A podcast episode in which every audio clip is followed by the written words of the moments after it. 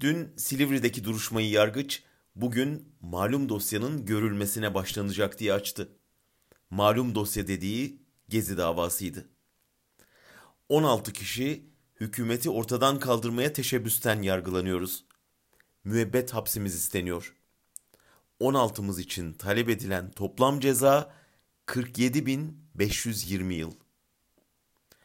657 sayfalık iddianameye bakılırsa suçumuz çok. Osman Kavala Gezi'ye 2 masa, 3 sandalye, 100 poğaça vermiş.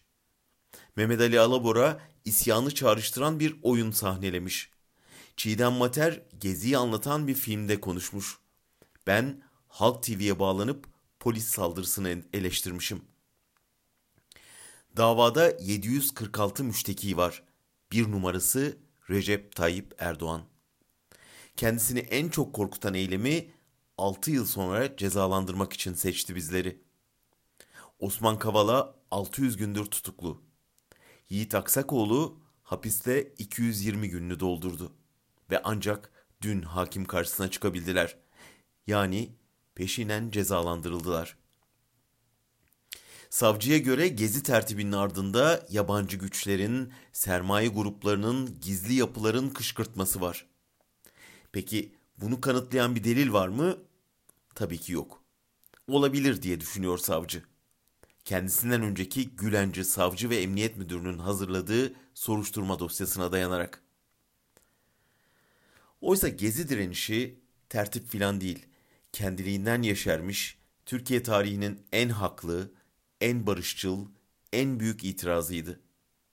Güzelliği lidersizliğindeydi. Şimdi 16 kişiyi o hareketin tepe yönetiminde olmakla suçlamak en azından Gezi'yi var eden milyonlara hakaret. Hükümetin Gezi'yi kriminalize etmek için uydurduğu bu dayanaksız kurgu nedeniyle Kavala ve Aksakoğlu aylardır tecritteler. Yarın savunmaların ardından umuyoruz ki ikisi de tahliye olacak, bu saçmalık son bulacak. Ve çok iyi biliyoruz ki yarın şehrin ortasındaki bir avuç ağaca göz diken doymak bilmez yağmacılık yargılanırken bizler talana karşı doğayı savunan, baskılara karşı koyan bu haklı direnişin bir parçası olduğumuzu hep gururla anlatacağız.